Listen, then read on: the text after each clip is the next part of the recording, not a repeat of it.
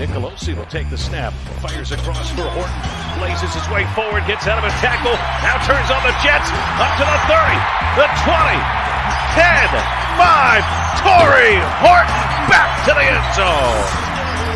After that 28 yard play, guess who? Body up the middle, making another move to the outside. 15, 10, end zone again.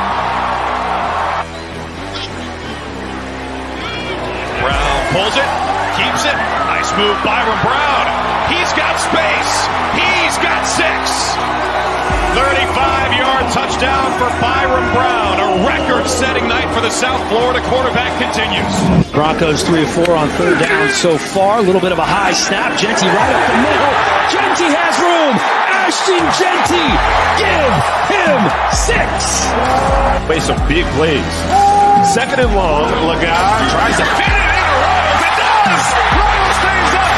show's off his 4-3 wheels. Incredible effort for Royals. The G5 Hive. All G5 all the time. Welcome to episode 27 of the G5 Hive, where we aim to bring you all the honey in G5 college football. How you doing tonight, Luke? I'm doing pretty well. How are you? Doing well, doing well. Uh, we debuted our new intro, 2024 intro today. Yep. You did a great job, Justice. I would not know the first thing that I'm doing on on that, and you you knocked it out of the park. Thanks, man. It's uh, I think the the hardest thing is trying to get the audio lined up and and getting uh getting the volumes right and all that. That's that's kind of the hard part. The rest of it's not too bad, but yeah, little little change up there. We we had uh was it Tory Horton, uh Ashton Jeanty, Ismail Mahdi, Byron Brown, and, and Jalen Royals. Yeah, yeah, good stuff. Good stuff. Uh, also, this week you and I were on Chasing the Natty, uh, yes. which uh, we recorded yesterday. That was released earlier today, and talking about G5 coaching changes. Uh, we talked about, I think, I guess 11 that sound right? Ten. Yeah, I think we had ten. We had Maybe ten, eleven with uh, then Georgia. yeah, yeah, yeah. He wanted to talk about Georgia State with Dell McGee. Yep. So we we talked about 11, uh, 11 coaching changes there. Some of them were ones we had previously done um, in our series here on this podcast, and then a couple um, that we're actually going to talk about again tonight with uh, JMU and Georgia State. So good stuff. Um, definitely check it out. Uh, we did a really really deep dive for that podcast. Um, talked about some names a little bit and more in depth than perhaps we talked about on our own show. Um, you know, we gave you know looked at more like um, wide receivers and like who to target in terms of slot versus outside, that kind of stuff. Uh, so yeah, good stuff. Uh, go check it out on Chasing the Natty. They, uh, it's available on YouTube and wherever you listen to podcasts. And, and a shout out to Jared giving us uh, two two chances to really get out there. You know, we did the mock draft with chasing the natty. Um, I don't know about a month ago at this point, or, or close to it, and then this highlight. So getting our name out there, getting getting some movement, and hopefully that leads to a couple bigger things coming. You know, this spring and summer and going forward.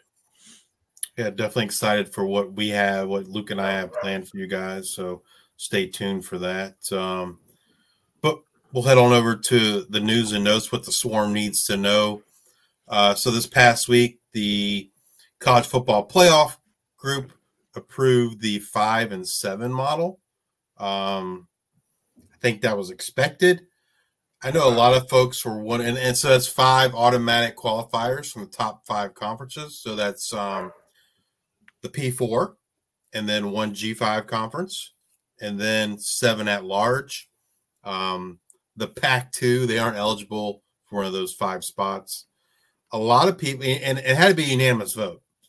And so lot, I think a lot of people thought that maybe the G5 would not vote to approve this because if they kept it to six and six, that would have meant two G5 conferences got at larges.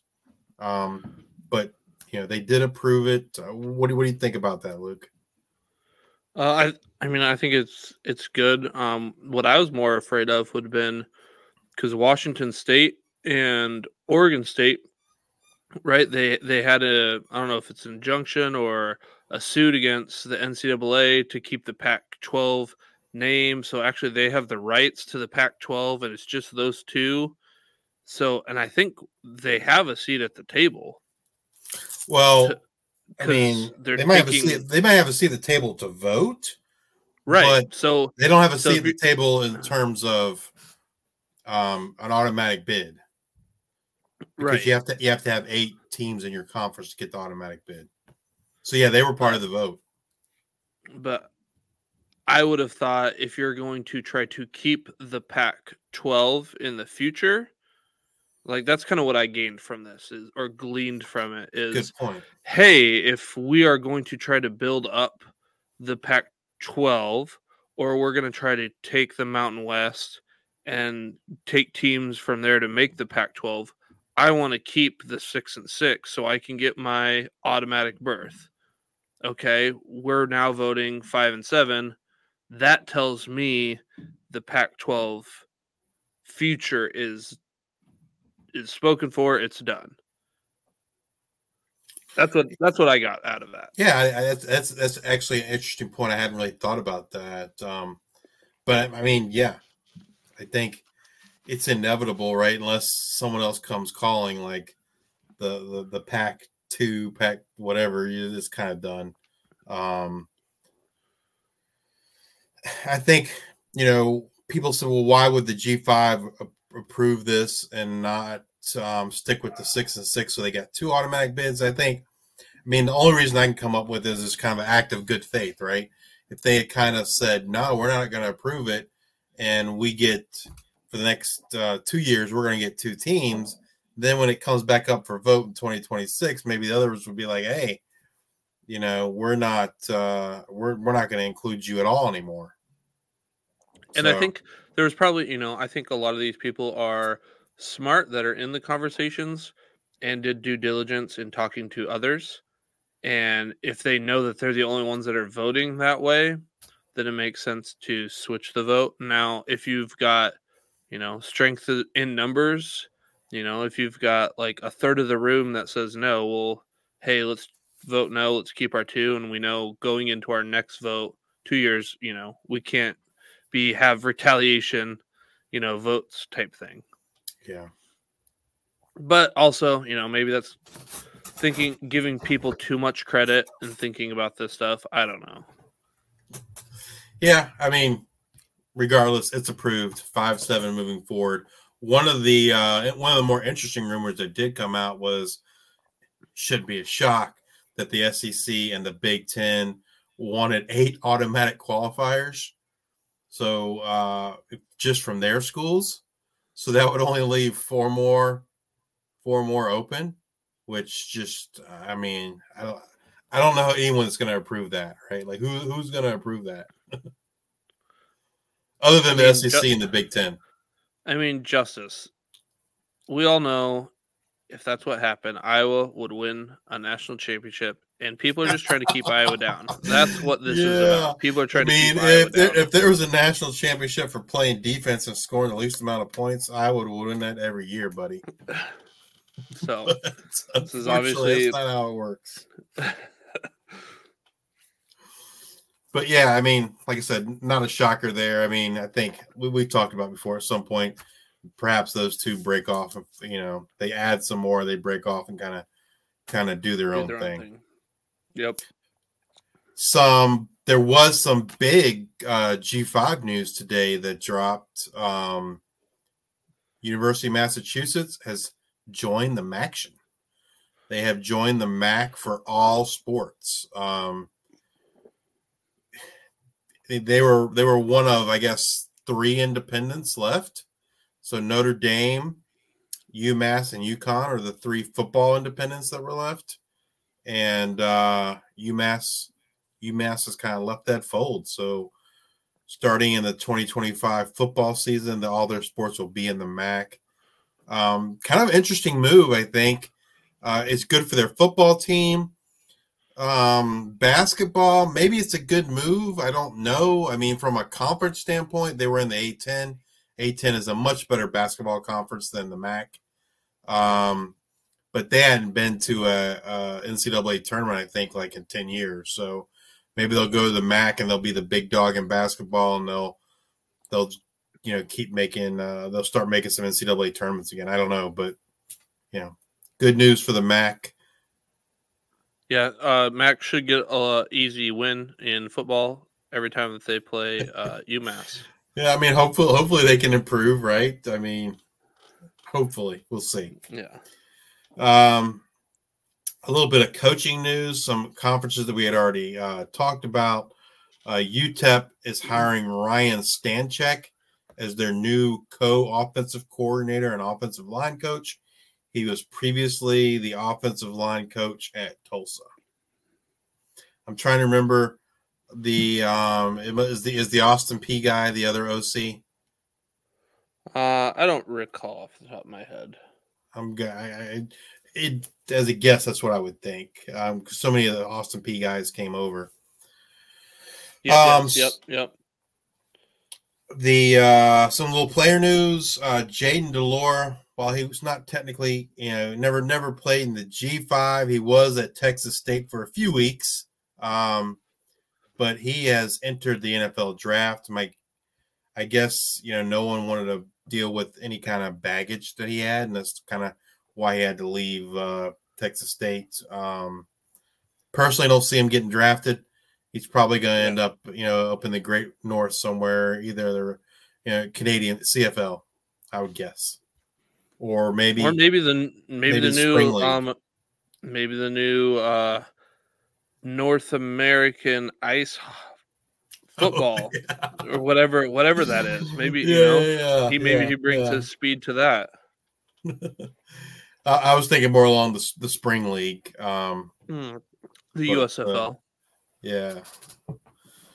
Um, UNLV quarterback Doug Brumfield has medically retired from football. Um, he was there. He was at UNLV. They brought in two transfer quarterbacks. Um, I don't think he was really had much of a chance of winning that job, but nonetheless, he, he's done with football, and that kind of you know just narrows it down to the to the two transfers One there less at person. UNLV. Yep, one less Yep. person. And probably the big news, the biggest piece of G5 news that I feel dropped, um, other than maybe some coaching news uh, recently, is Ball State running back Marquez Cooper to the transfer portal. We'll see where he goes. But yeah, that's a big hit to Ball State. Um, a lot of people are assuming it's San Diego State following over Sean Lewis um, as he was there at Kent State with him. So that would make a lot of sense. But we will see uh, where Marquez Cooper ends up. Yeah, San Diego State's kind of like you said, the one that immediately comes to mind. Um, you know, and, and reuniting there with uh, with Sean Lewis. They don't necessarily thing need a need a running back, but you know, he's he's The- the- he's Sean Lewis guy. The thing that's most interesting about this move is that there are like the schools have already started their semesters, so he can't transfer in anywhere in the spring. You know, And I'll be curious if he's just put his name into the portal, but he's still doing classes. Because then, like, if anything, I would say, well, like he couldn't be. That couldn't. Well, I guess it could be, but in order to put his name in the portal, which has officially been in the portal, it means he has to be a grad transfer. okay, So he has to have his degree. Um, and so that doesn't mean he wasn't doing grad work. He, yeah, he could have been doing grad work at Ball State for sure. It just it just seems like from a athletic standpoint why don't i just stay with ball state go th- if i'm not if i'm not able to get a playbook and learn something from a, the team that i'm going to go to why don't i just go through knowing i'm not going to be here go through meetings or whatever you have to do but do your workouts so you stay in shape in your, your football shape and you get that portion of it spring uh, session comes open for you to enter the portal, then you just do it then. I don't I don't understand the benefit of doing it right now. Well, I mean, maybe I'm missing something. I think uh, if he was to stay at Ball State, then he's going to go through spring practice, you know, all that stuff, spring game, you know, and and so he runs the risk of injury. I guess, but, but that's probably gotta, really the, the, the biggest downside is that risk of injury. Okay. Um. Uh, some spring practice news. Uh, Hawaii spring game was last night. Um, haven't really seen too much yet at this point, but we'll, we'll be we'll keep a lookout. Maybe we'll have some uh, some news for you here in the very near future. Uh, unfortunately, it wasn't televised. Uh, the Liberty Spring Game is this coming Saturday, March second, and then we have a couple teams kicking off spring practice this week. Bowling Green starts uh, the 29th, and North Texas starts March 2nd with a spring game on April 6th. I'm excited to see what the what North Texas looks like because we got uh, um, Zach Evans transfer from Minnesota goes there. Uh, they've got some interesting pieces, uh, and I, am excited to see what that team looks like. Yeah, you know, and unfortunately, like most of these G5s, the spring games aren't televised anywhere. They're not on ESPN. Um, so, you know, we'll be digging for news as they go through practice and on their games uh, to kind of share with you guys. So, what's up, Hollywood? How you doing tonight, buddy? Glad for you. Thanks for joining us. Thanks for your support. All right, uh, moving on to our topic for this week uh, the transfer portal in the Sun Belt, as well as coaching changes. There aren't uh, too many coaching changes, at least with this half of the Sun Belt. We're going to split it up half and half, uh, kind of like we did the Mountain West, just due to, due to the sheer number of teams. Um, and the first team up are the Appalachian State Mountaineers. All right, coaching changes. We don't have any. We got a new, you know, new coaching staff in here this last year. They're gonna run it back here for year two, so a lot of things will stay the same. Who's leaving? Who's coming? Justice. So they lose uh, last year's opening game starter and subsequent backup Ryan Burger. He is off to Liberty. Running back um, Nate Noel is off to Missouri. Wide receiver Deshaun Davis is in the transfer portal. They also lose three starting offensive linemen. Uh, they do bring some talent in. They're bringing over uh, quarterback Charles Wright over from Texas to uh, to back up Joey Aguilar. Wide receiver, uh, one time was a pretty high recruit for Louisville. Um, William Foles, wide receiver, coming over from Louisville, and then another Power Five receiver and Xavier Short coming over from South Carolina. Uh, as I mentioned, you know, just a few seconds ago, Joey Aguilar does return um, as their quarterback. He uh, he was a uh, top option, you know, for for CFF last year um, from the G5, uh, and and he did he did the start. I think he started what game three maybe game two. Yeah, two or he, three, two or three. He, he, didn't start the whole season. Burger kind of started and then got hurt, and then Aguilar took over and kind of and kind of you know took the job. Uh, Ryan Burger got Wally pipped, I guess you would say. Um, yep. But yeah, you know Joey Aguilar had a, had a great season last year: three thousand seven hundred fifty-four yards, thirty-three touchdowns, um, two hundred and sixty-eight yards a game. Yeah, great, great season from Joey Aguilar. They, they had the, passing attack working last year for Appalachian State. Um, despite losing Nate Noel, you know, their running back room uh, returns a lot. Um, they do share the ball quite a bit there. And, uh, you know, Nate Noel was hurt uh, throughout last year. They got other guys some run. Uh, Kanye Roberts returns. He's their leading returning rusher. He had 696 yards and seven touchdowns uh, last season.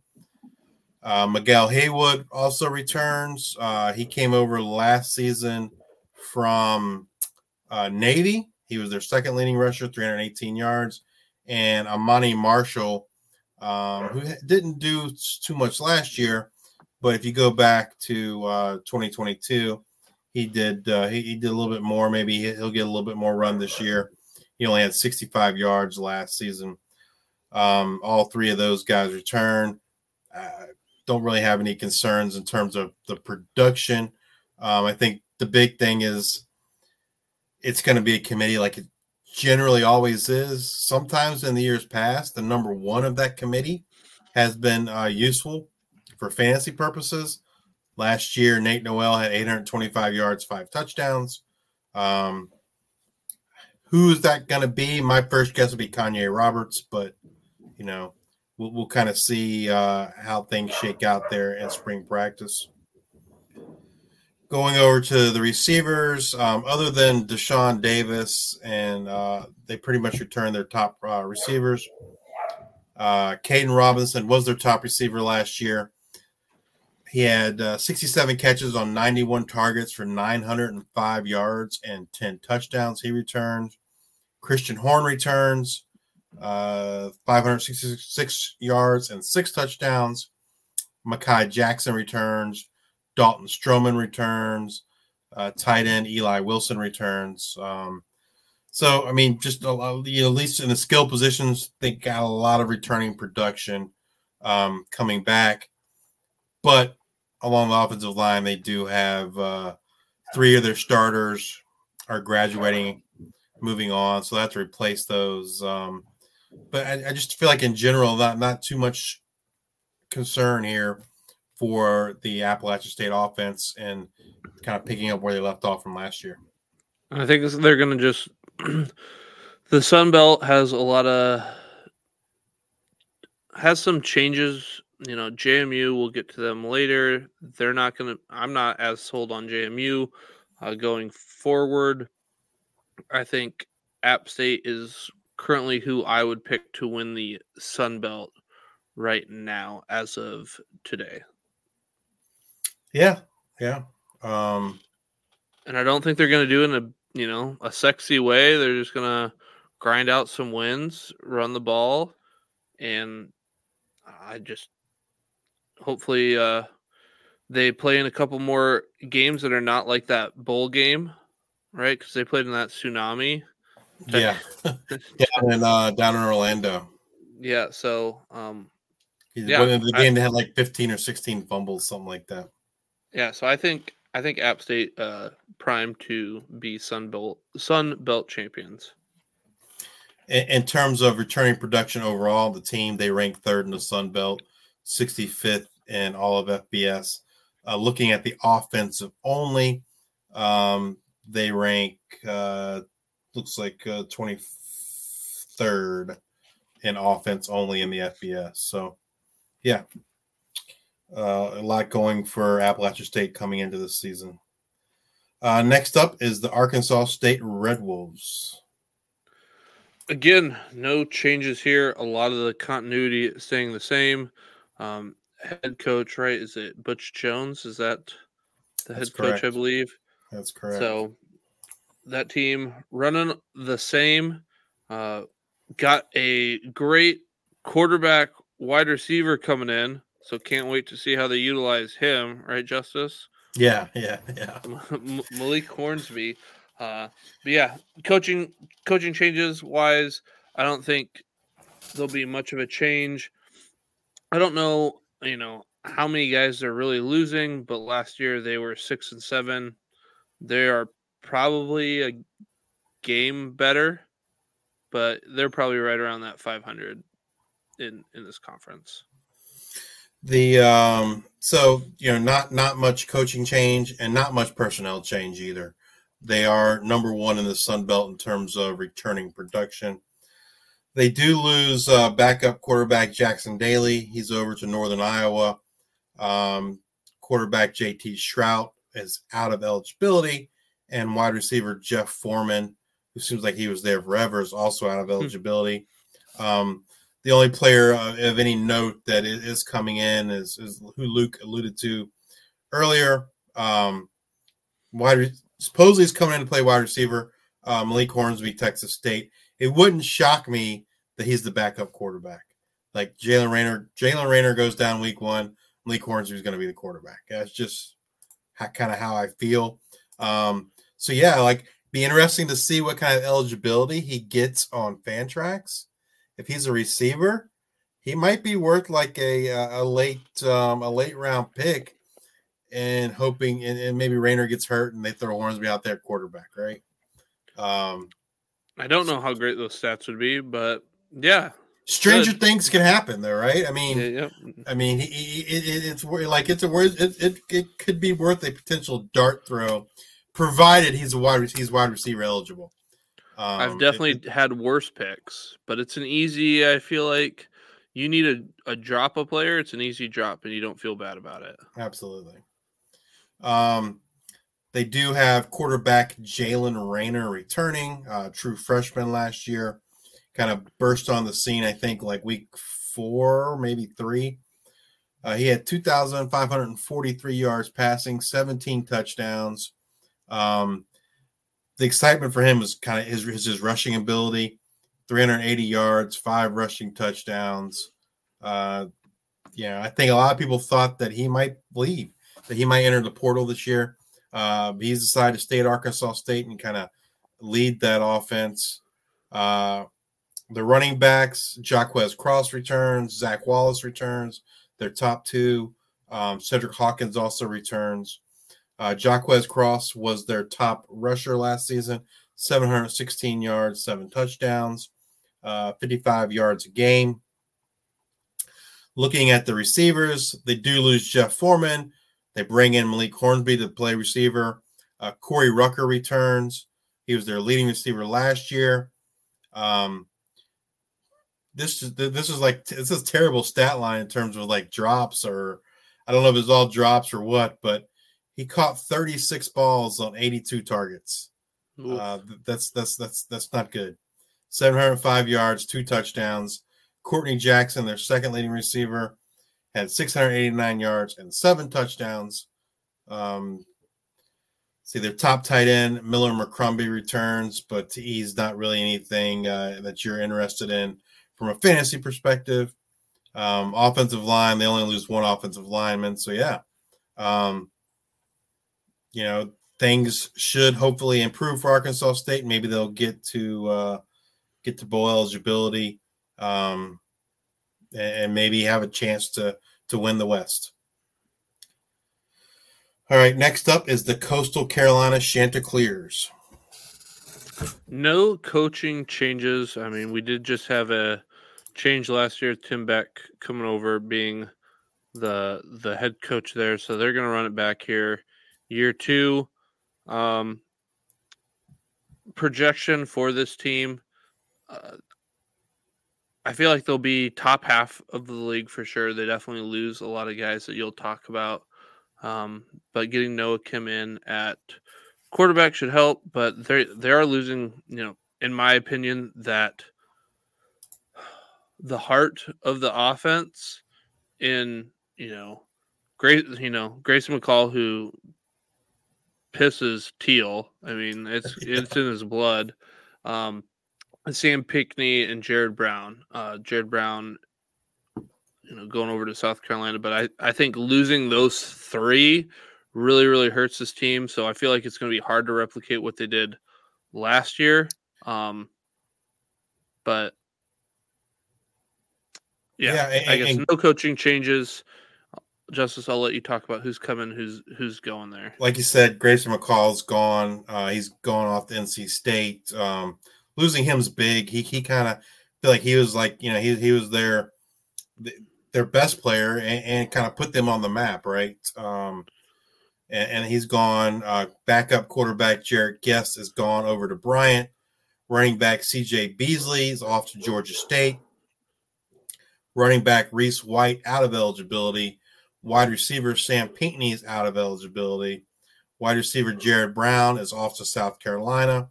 And wide receiver Tyson Mobley is off to Liberty. They do bring some talent in. Um, as you mentioned, they bring in quarterback Noah Kim coming over from Michigan State, running back Christian Washington coming over from New Mexico, and wide receiver Seneca McKee coming over from UNLV. Uh, quarterback room, uh, I'd imagine it's going to be a battle in the spring between Ethan Vasco and Noah Kim. Um, I'd probably going to give the uh, give the edge to Vasko. Right, he's been in the system uh, a year now. Uh, I thought he played well in his in the in the. I think he had two starts uh, at, the, at the end of last season. Thought he played well in those two games. Um, uh, got I just gonna give the the edge to Vasko. Uh, running backs, uh, they do return Braydon Bennett, who was their leading rusher last year, but he only had 407 yards, five touchdowns. Um, Max Baltazar returns, Javon Simpkins returns, and then, as I mentioned, Christian Washington is transferring in, coming over from New Mexico. Uh, the receiver room, they lose their top two guys. Uh, their top returning receiver is Jamison Tucker, a sophomore who had uh, 34 targets last year, caught 20 balls, 423 yards, and three touchdowns. Now, you know, if they're other other than you know Grayson McCall and Ethan Vasko when he was the starter, um, the receivers, you know, were were some viable assets from a CFF perspective.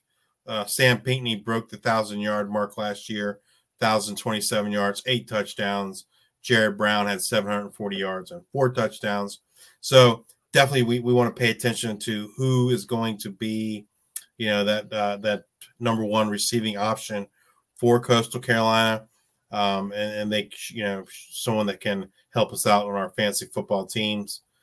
Uh, looking at their offensive line, they only lose one starter from last year, so not too bad there.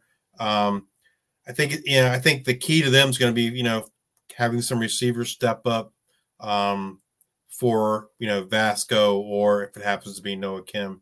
That's kind of be the kind of I think big area to pay attention to in the spring. Is there a receiver kind of stepping up into that wide receiver one role? And then did I'm not sure. I guess I didn't pay much attention, but do we know who called the plays? Do you, do we know if it was Tim Beck or if it was the OC Travis Trickett? I don't. I don't know off top of my head. I don't know. So just you know some breakdowns uh, of this, not including last year. So this is not including last year, but uh, Tim Beck's quarterbacks average 25.38 points per game in a six point per touchdown league. The running back one um, gets you 16 points per game so that was a little bit less this last year. So maybe it's not Tim Beck, I guess. And then he's also had two 1,000 yard receivers in his in his time as an OC, you know, at Texas and whatnot. So, um, that's a potential. And then if it's Travis Trickett, that's something you pretty much just don't want any part of. Q, QBs average 19 points per game, running backs average eight points per game, and wide receivers, he's only had one 1,000 yard uh, receiver. That was Penny Hart in 2017. Um, but yeah, his wide receiver ones average, let's see here.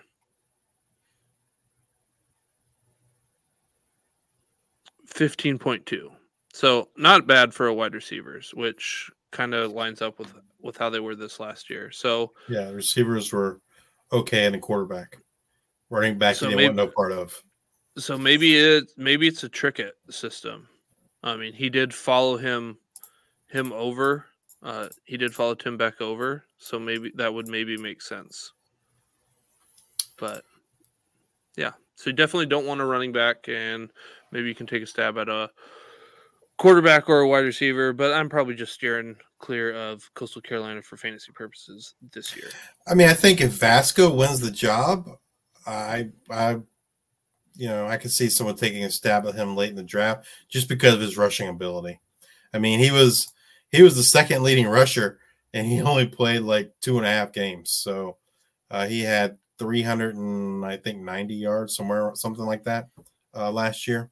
So his rushing ability, if he's going to be the starter, that that could get him on a on a college fantasy football roster. All right, uh, moving over to the Georgia Southern Eagles.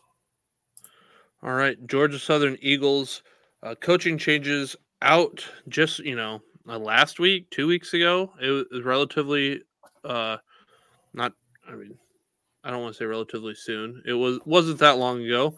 Uh, Bryan Ellis, he was the OC. He goes to become the Alabama tight end coach, and in comes new OC Ryan Aplin he was Georgia Southern's tight end coach, so this will be the first time he's calling plays. Will he actually be calling plays? Personally, I hope not. Hopefully, uh, it, you know, it's Clay Helton.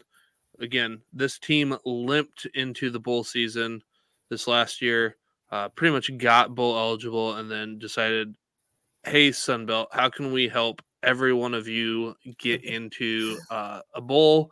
Here's some wins. But I, I did take a look at Ryan Aplin, and here's what we have. In 2018 and 2019, he was the OC at North Alabama. In 2020, he was the co OC at Western Michigan. Western Kentucky. Or, yeah, sorry, Western Kentucky. Um, his averages during that time are 23.69 points per game, 32 pass attempts, and 32 rush attempts. His quarterbacks have averaged 19.41 points per game. Running backs, the rushing share. So the quarterbacks do run the ball in his system. So the running back one will get 37.59% of the rushes for 9.57 points per game. Wide receiver one seasonal average is 45 receptions, 515 yards, and four touchdowns, good for 11.45 points per game. I don't really want any part of that. Um, so again, Clay Helton probably takes the you know takes the coaching, but that was a team that was limping at the end of the year. So it'll be interesting to see how how the Eagles play this year. Justice, who do we got coming and going? Well, they lose their starting quarterback, uh, Davis Brown. He is out of eligibility. They also lose uh, quarterback Bo Allen, who had transferred in last year from Kentucky. He had to sit last year out, um, and then he transferred back to Kentucky. Uh, they lose uh, their do everything all star CFF stud wide receiver Khaleb Hood, who is out of eligibility. Wide receiver Anthony Queeley is out of eligibility. Tight end JJ McAfee out of eligibility tight end Keaton Up, Upshaw out of eligibility, and they lose three of their starting offensive linemen. They do bring in a couple guys. They bring in um, quarterback Dexter Williams II coming over from Indiana, wide receiver L- LV Bunkley Shelton coming over from Oklahoma, and tight end Tyler Fromm coming over from Auburn. Uh, returning at quarterback is J.C. French, who did uh, get some run time last year. He was really more used for his legs last year um, than really passing the ball. Uh, so, be interesting battle, I think, between uh, French and Dexter Williams. Uh, something that definitely I think we should at least pay attention to, just based on the historical uh, production from that quarterback position although I don't know that either one of them is a very, you know, prolific passer and maybe maybe you're going to see more running out of the quarterback than what we've seen in the past. Um, so may, and maybe that'll help help offset the lack of uh, lack of passing from the two. Uh, running back Jalen White returns. He was their leading rusher a year ago, 889 yards, nine touchdowns, 80 uh, just under 81 yards per game. OJ Arnold also returns 411 yards, four touchdowns last year, uh, just over 41 yards per game. Looking at the receivers, kind of where the um, a lot of the uh, a lot of the production is gone with losing uh, two receivers and two tight ends. Their leading returning receiver will be Derwin Burgess Jr., who last season had 74 catches on 109 targets 813 yards and six touchdowns. Dalen Cobb also returns. Uh, their third leading receiver, 40 catches, 59 on 59 targets, 601 yards, and two touchdowns. As I mentioned, Khaleb Hood is gone. So that's a he vacates 133 targets, 101 catches, 948 yards, and five touchdowns. Um, tight end JJ McAfee, who uh, who was you know somewhat productive by tight end standards uh, last season, 378 yards and four touchdowns is gone. The backup tight end Keaton Upshaw, 173 yards, two touchdowns is gone. So you know, my personal opinion is you know Tyler Fromm coming over from Auburn. You know, maybe he's someone uh, you can look at uh, to get some uh, tight end production. You know, at the end of drafts, um, they their next, well, their third tight end, their third leading tight end is also gone out of eligibility. Bo Johnson. Uh, so that the only uh, returning production that they have is Evan Lester Jr., who caught two balls for 22 yards, and Elijah Walton, who caught one ball for seven yards. Um, I'd like Tyler Fromm's chances of starting there at tight end for uh, Georgia Southern. Dalen Cobb probably moves into a starting role, and um, not sure who's to kind of take over that other. You know, they I think they I think they usually run three receivers. Um, not sure who who that who that third guy will be at this point, but definitely something to pay attention to for uh, spring ball, as I mentioned, they do lose three offensive line stars that they're going to have to replace. Um, it, I mean, I think yeah, all the signs point to maybe a little bit of a downtick, right, for the offense as a whole. Um, at least the passing game, anyway. Um, so you know, maybe, maybe temper your expectations there a little bit, kind of see how they look in the spring and, and go from there. Yeah, I'm hoping I've got Burgess left over on a couple teams that uh, I'm hoping he's able to produce at least wide receiver two numbers for me, which I hope should be the case. But we we will see. All right. Uh, uh, staying in the state of Georgia and going over to the Georgia State Panthers. All right. Coaching changes out. Head coach Shawn Elliott goes to become the South Carolina Tight end coach, in comes new head coach Dell McGee, the former running backs coach at Georgia. Um, interesting. Uh, really hated. There's a lot of things here. I don't know any of these people's personal lives, what they have going on. As I get older, you know, their priorities in my life change, but you know, dropping out or you know, quitting on the team into spring practice. Not a big fan of that. You know, at least just, you know, do the last 15, you know, I guess 13 practices or whatever, and then head out. I mean, maybe you feel like you're doing the team a disservice by doing that. So you want to, you know, head out early to get a new guy to come in. I don't know. There's there's a sour taste in my mouth with really how that went down. But again, I don't know what people got going on in their personal lives. Maybe you know something can't really control, etc. And then not official, uh, but it's a rumor right now that Jim Chaney uh, will be the offensive coordinator at Georgia State. Um, he was the OC at uh, Georgia, Tennessee, Arkansas, um, and then Kevin, is it Sure? Sure? Sure yeah. Sure, uh, as a defensive coordinator, and he's worked for teams like Alabama, Georgia, Tennessee, and the New York Giants and Georgia Tech. So we will see what that staff looks like. It definitely will look different than it probably is today when you get a new head coach in this league. Maybe it looks the same for a year, and then it changes. We'll we'll see. Yeah, the um the Jim Chaney news is not exciting for college fantasy football. No. Um, so yeah, it's kind of a, kind of a downer there. Um, but you know, as we talked yesterday on Jared's show on Chasing the Natty, like they, they lose they lose a lot. So I think they got, you know, cut, I, they got their their work cut out for them, and and McGee's supposed to be a really good recruiter. He's there in Georgia. He's been there for a long time.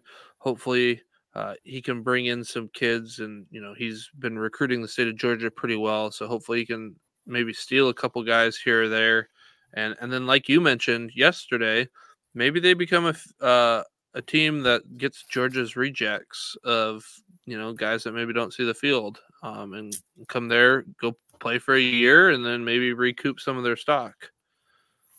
Yeah, there was, you know, I guess move, moving to who they're losing, we'll talk about what that means for the positions. But um, just in terms of returning production from an offensive standpoint only, they rank 132nd out of uh, 134 teams. Six, uh, maybe 136 now. Might be 135 now with Kennesaw State, but it's it's it's down at the bottom. Um, they rank uh, they rank 12th in the Sun Belt, so they they lose a lot. Um, a lot of personnel in addition to all the coaching changes. Uh, they're do everything. Quarterback Darren Grainger's out of eligibility. Uh, quarterback Michael Colasurdo is in the transfer portal. Running back Marcus Carroll's off to Missouri. Running back KZ Adams is off to South Carolina State. Wide receiver Robert Lewis over to Auburn. Uh, wide receiver Jakari Carter, Tailique Williams, and Rico Arnold are all in the portal. Uh, they lose four of their starting offensive linemen as well as their top two reserves. Um, yeah, just not good news from a returning production standpoint. They do bring some some pieces back in. Uh, quarterback Zach Gibson comes over from Georgia Tech. Running back Dominique Thomas coming from Clemson. Running back CJ Beasley uh, comes over from Coastal Carolina. We talked about earlier um, you you know you got to assume that uh, Zach Gibson is is going to be the starter. Um, they don't really have anyone else there.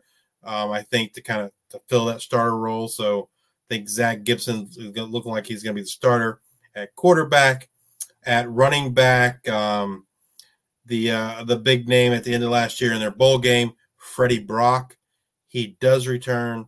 Um, and my guess is, you know, they're gonna he's going to be part of a committee, especially if it's um, Jim Chaney as their offensive coordinator. I think yesterday we thought that maybe running back would be the one bright spot, um, given the fact that they they do seem to have some talent there at running back. Um, but you know, if it's going to be Chaney as the head coach, that that's got all the makings of a running back uh, committee there. So not sure that you're even going to see any any kind of fantasy value there running back. Um, and as I mentioned earlier, receivers a mess. They lose their their top uh, three receivers. Uh, they do return. Their leading returning receiver is Kadarius Thomas, who uh, had caught 25 balls for 266 yards and three touchdowns. Um, they do return some guys that uh, you know had some potential at one point with Josias Credle uh, returning last year. He caught 14 balls, 142 yards. And then uh, Peter Kikwada, who was a, uh, I think, a four star by some recruiting services and a three star by all the others. He uh, originally was at Old Dominion. Uh, after his first year at Old Dominion, he transferred over to Georgia State. He is still there. Uh, so perhaps they can get something going. Like I said, offensive line's a mess. Uh, this this team, and especially with the Jim Chaney news, uh, just looks like a total avoid for me. I don't. There's not. I don't have any reason to invest in anyone from Georgia State at this point.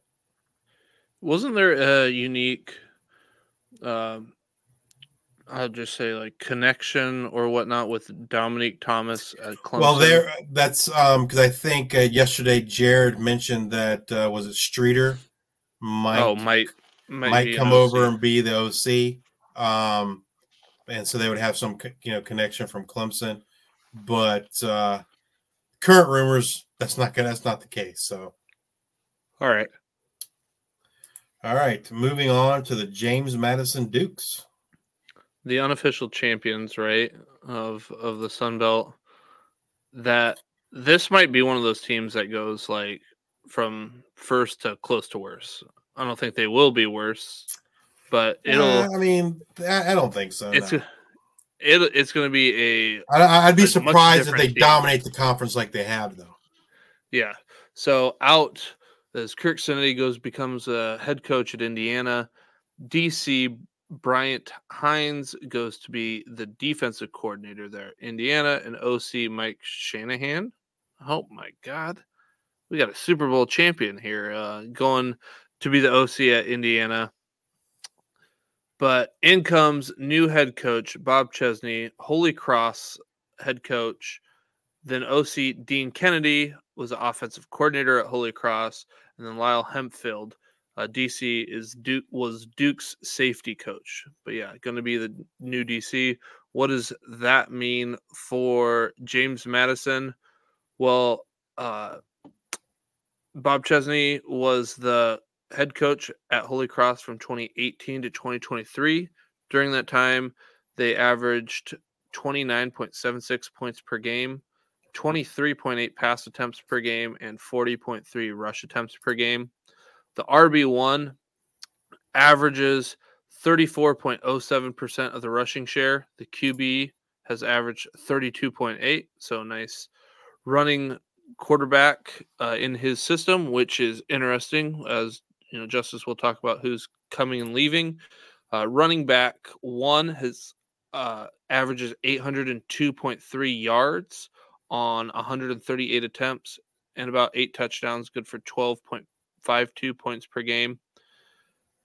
Your quarterback alone is on the ground has averaged 14.68 points with uh, passing 25.99 and wide receiver one averages 45 receptions 681 yards and seven touchdowns good for 13.62 points per game so that's kind of an idea when we go into the players. Justice, who do we got leaving and coming? Uh, they lose quite a bit on the offense, as you might imagine, following most of them following uh, Cignetti, Cignetti over to Indiana. Uh, they lose quarterback Jordan McCloud, who, strangely enough, is still in the transfer portal. Uh, running back Kaelon Black is following uh, Cignetti over to Indiana. Running back Tyson Lawton also over to Indiana. Running back Latrell Palmer is out of eligibility. Wide receiver Elijah Sarratt over to Indiana. Wide receiver Reggie Brown is out of eligibility. Wide receiver Phoenix Sproles is out of eligibility. And tight end Zach Horton is off to Indiana. Now, they do bring in some talent. Uh, they bring in quarterback Dylan Morris, former, uh, I think, five star, four star guy coming over from Washington.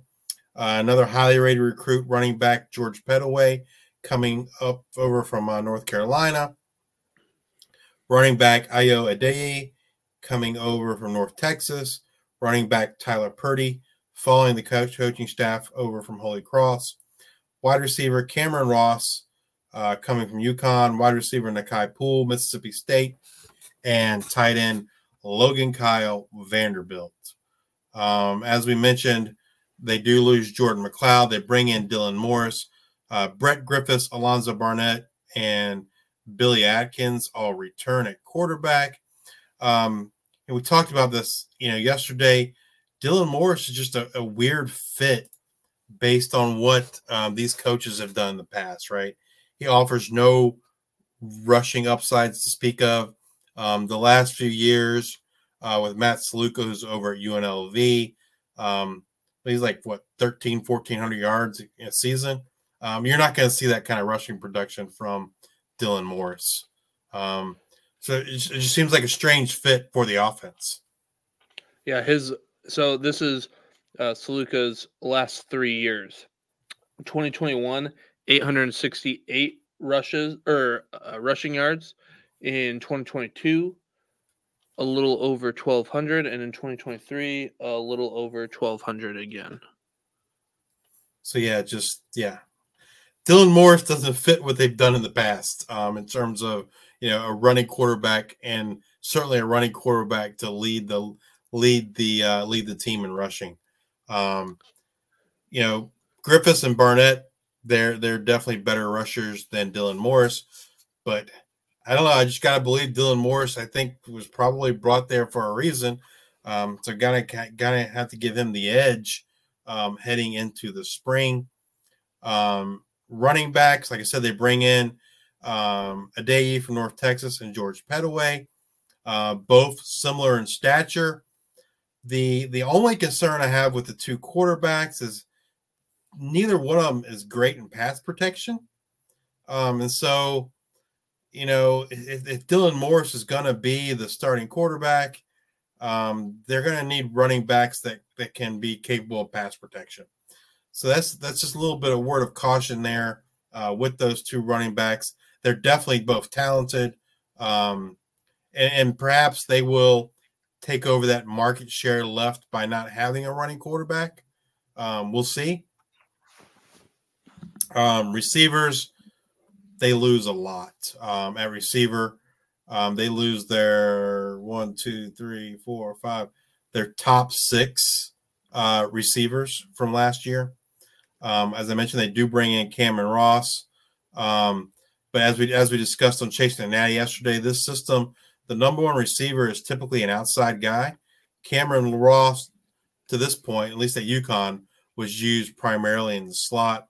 Um, if you're looking at um, you know one of the outside guys, perhaps uh, Taji Hudson or Troy Lewis or Maxwell Moss, uh, who are returners, or maybe Nakai Poole, who came over from over from Mississippi State, uh, would be ones to look at. Um, offensive line, they lose uh, two starters there. Um, so yeah, I'm just I'm just really I think to me the story is kind of see if, if Dylan Morris is going to be the starter, how this offense changes. Um, so, with so with um, Bob Chesney previously, before uh, Sluka came in, he had two pocket quarterbacks. Okay. In twenty in 2018, it was uh, Jeff Wade, and in 2019, it was Connor Degenhardt uh, without rushing stats put in because they're minimal, like 55 total yards and no touchdowns in 2019 and like 200 in 2018. So like you're not really getting anything, maybe a point, if that. Uh, the quarterbacks average points per game, um, 13.55 points yeah, per game. Nothing too exciting, Um, right? So in 2018, it was What what the uh, running backs look like? uh, of running good backs. pitch quarterbacks. I just look, No. wondering, like, did the running backs did, did he have some thousand yard running backs back then when he didn't? Um, he wasn't giving all the carries to the quarterback. Um, no, the running back one in 2018, uh, Dominique Cozier had 643 yards on 130 attempts, eight touchdowns. And then in 2019, same running back, he did have 1,147 yards. So he did have a 1,000 yard rusher. I don't know what Dominique was in 2018. Maybe he was a freshman. I I do not know that. So he got 13 attempts per game in 2018 and then 15 in 2019. So he's pretty effective with those. So those stats, uh, he was 11.23 points per game in 2018 and 13.06 points per game in 2019. So did have a thousand yard rusher, maybe uh, good there for George Pettaway. Yeah, I mean, like, well, and, and well, part of the problem too is they brought two of them in, right? They brought uh, and Pettaway. Um, from a recruiting standpoint, Pettaway is is is the uh, the more talented guy, but um, in terms of college production, Adeyi is the more talented guy, right? So I gotta believe it's going to be some kind of split between the two. Um, at this point, I don't really know what to predict that to be, though. So in 2028 or 2020 in 2018, RB1 got 43.62% and RB2 got 35.57. So and then you had a smattering of guys that just kind of took a little bit here and there. And then in 2019 it was 63.73% for RB1 and 36.27 um, for RB2.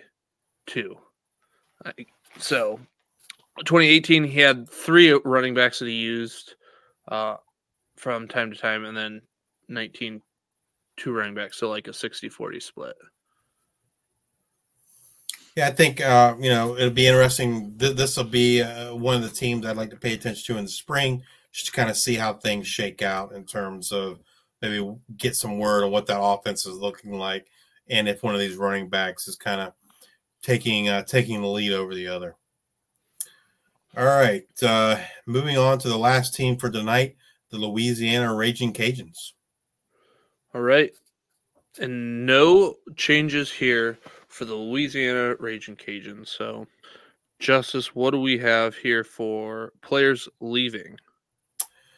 So they do lose uh, quarterback Zeon Chriss. um, who uh, you know I think some people were excited last year in the, in the fantasy world, um, but he moves on to Houston, where I'm assuming he's going to battle Donovan Smith for that starting job. They lose uh, running back slash receiver Jacob Kibodi, who's out of eligibility. Wide receiver Peter LeBlanc out of eligibility. And tight end Neal Johnson is also out of eligibility. Uh, quarterback uh, Chandler Fields returns. And then last year's starter, uh, at least for the beginning of the year before he got hurt, uh, Ben Wooldridge returns as well. Um, I assume it's going to be a battle between the two of them to kind of see who will uh, take the starting reins. At running back, they return uh, Dre'lyn Washington, their second leading rusher last year, 515 yards, two touchdowns. Kibodi was their leading uh, rusher last year with 729 yards and seven touchdowns. They also return uh, Zylan Perry and Bill Davis at running back. Going over to receiver, their leading receiver returns. That was Jacob Bernard, uh, 39 catches, 40 on 45 targets, 476 yards, and a touchdown. Uh, 13% target share. They lose LeBlanc, their second leading receiver. Their third leading receiver, Robert Williams, uh, returns. Last season, he had uh, 31 catches for 385 yards and four touchdowns. And their tight end, um, Neal Johnson, is out of eligibility uh, but from a fantasy standpoint, he was someone that was rosterable and, and startable. Uh, he did have 383 yards and five touchdowns last year. Their top returning tight end is uh, who was a freshman last season, Terrence Carter, uh, and he did have 28 catches for 255 yards and three touchdowns. So it's definitely a name I think to file away uh, for tight ends. Um, you know, tight end, the tight end land, landscape in college fantasy football is always pretty rough, especially here in the G5. So Terrence Carter is definitely a name to file away. Uh, you know, kind of a, a, late stab there at tight end. Um, as far as offensive line, they only lose one starter. Um, so yeah, I mean, I don't know from a fantasy standpoint. There's anyone here that gets you excited. I think Chriss would have had he had he stayed at Louisiana. Um, I mean, the oh, like I said, the only one that maybe I could see people rostering at this point would be Terrence Carter, the tight end, but he's probably not going to get drafted, and you're going to be able you'd be able to add him through waivers in most leagues. So, yeah, not uh, not too much fantasy goodness here in Louisiana. Yeah, six and seven team last year, probably very similar, um, if not maybe a little bit of a downtick. But then I feel like the league in general has some downtick teams, so they might win a game or two by default and actually have an uptick. We'll see. All right, uh, so that's going to do it for this week's show. Uh, we will be back next week to finish out this series and close out the Sun Belt with the other uh, seven teams, I guess it is. Um, thanks everyone for your support. Uh, please rate, review, subscribe uh, Apple Podcast, Spotify, YouTube. Uh, follow us on Twitter at G5 Hive. Um, if you have any comments, questions, uh, future show topics, anything you want to see, you know, don't, feel, don't be bashful. Hit us up. Um, we'll be happy to answer any questions or, you know, can take into consideration any kind of, you know, what, what the content is that you guys want to see, um, especially here in the off season, right? Uh, as we're, we're, you know we're trying to look for content Um, we'll be scouring the spring games, spring news uh, that we can share with you guys, and hopefully have some um, exciting things coming up here in the very near future. And then if there if you guys listen to Chasing the Natty this week and you listen to Justice and I talk about teams, um, like Justice mentioned at the beginning, here, you know, we're trying to hit every single team, so we're not doing deep dives into every team.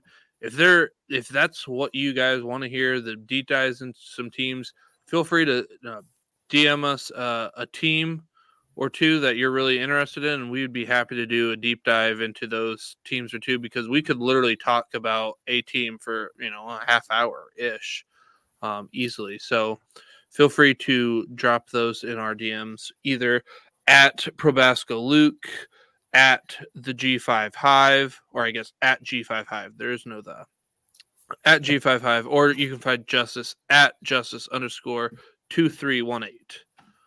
But thanks, thanks a lot, guys, and uh, we will see you next week.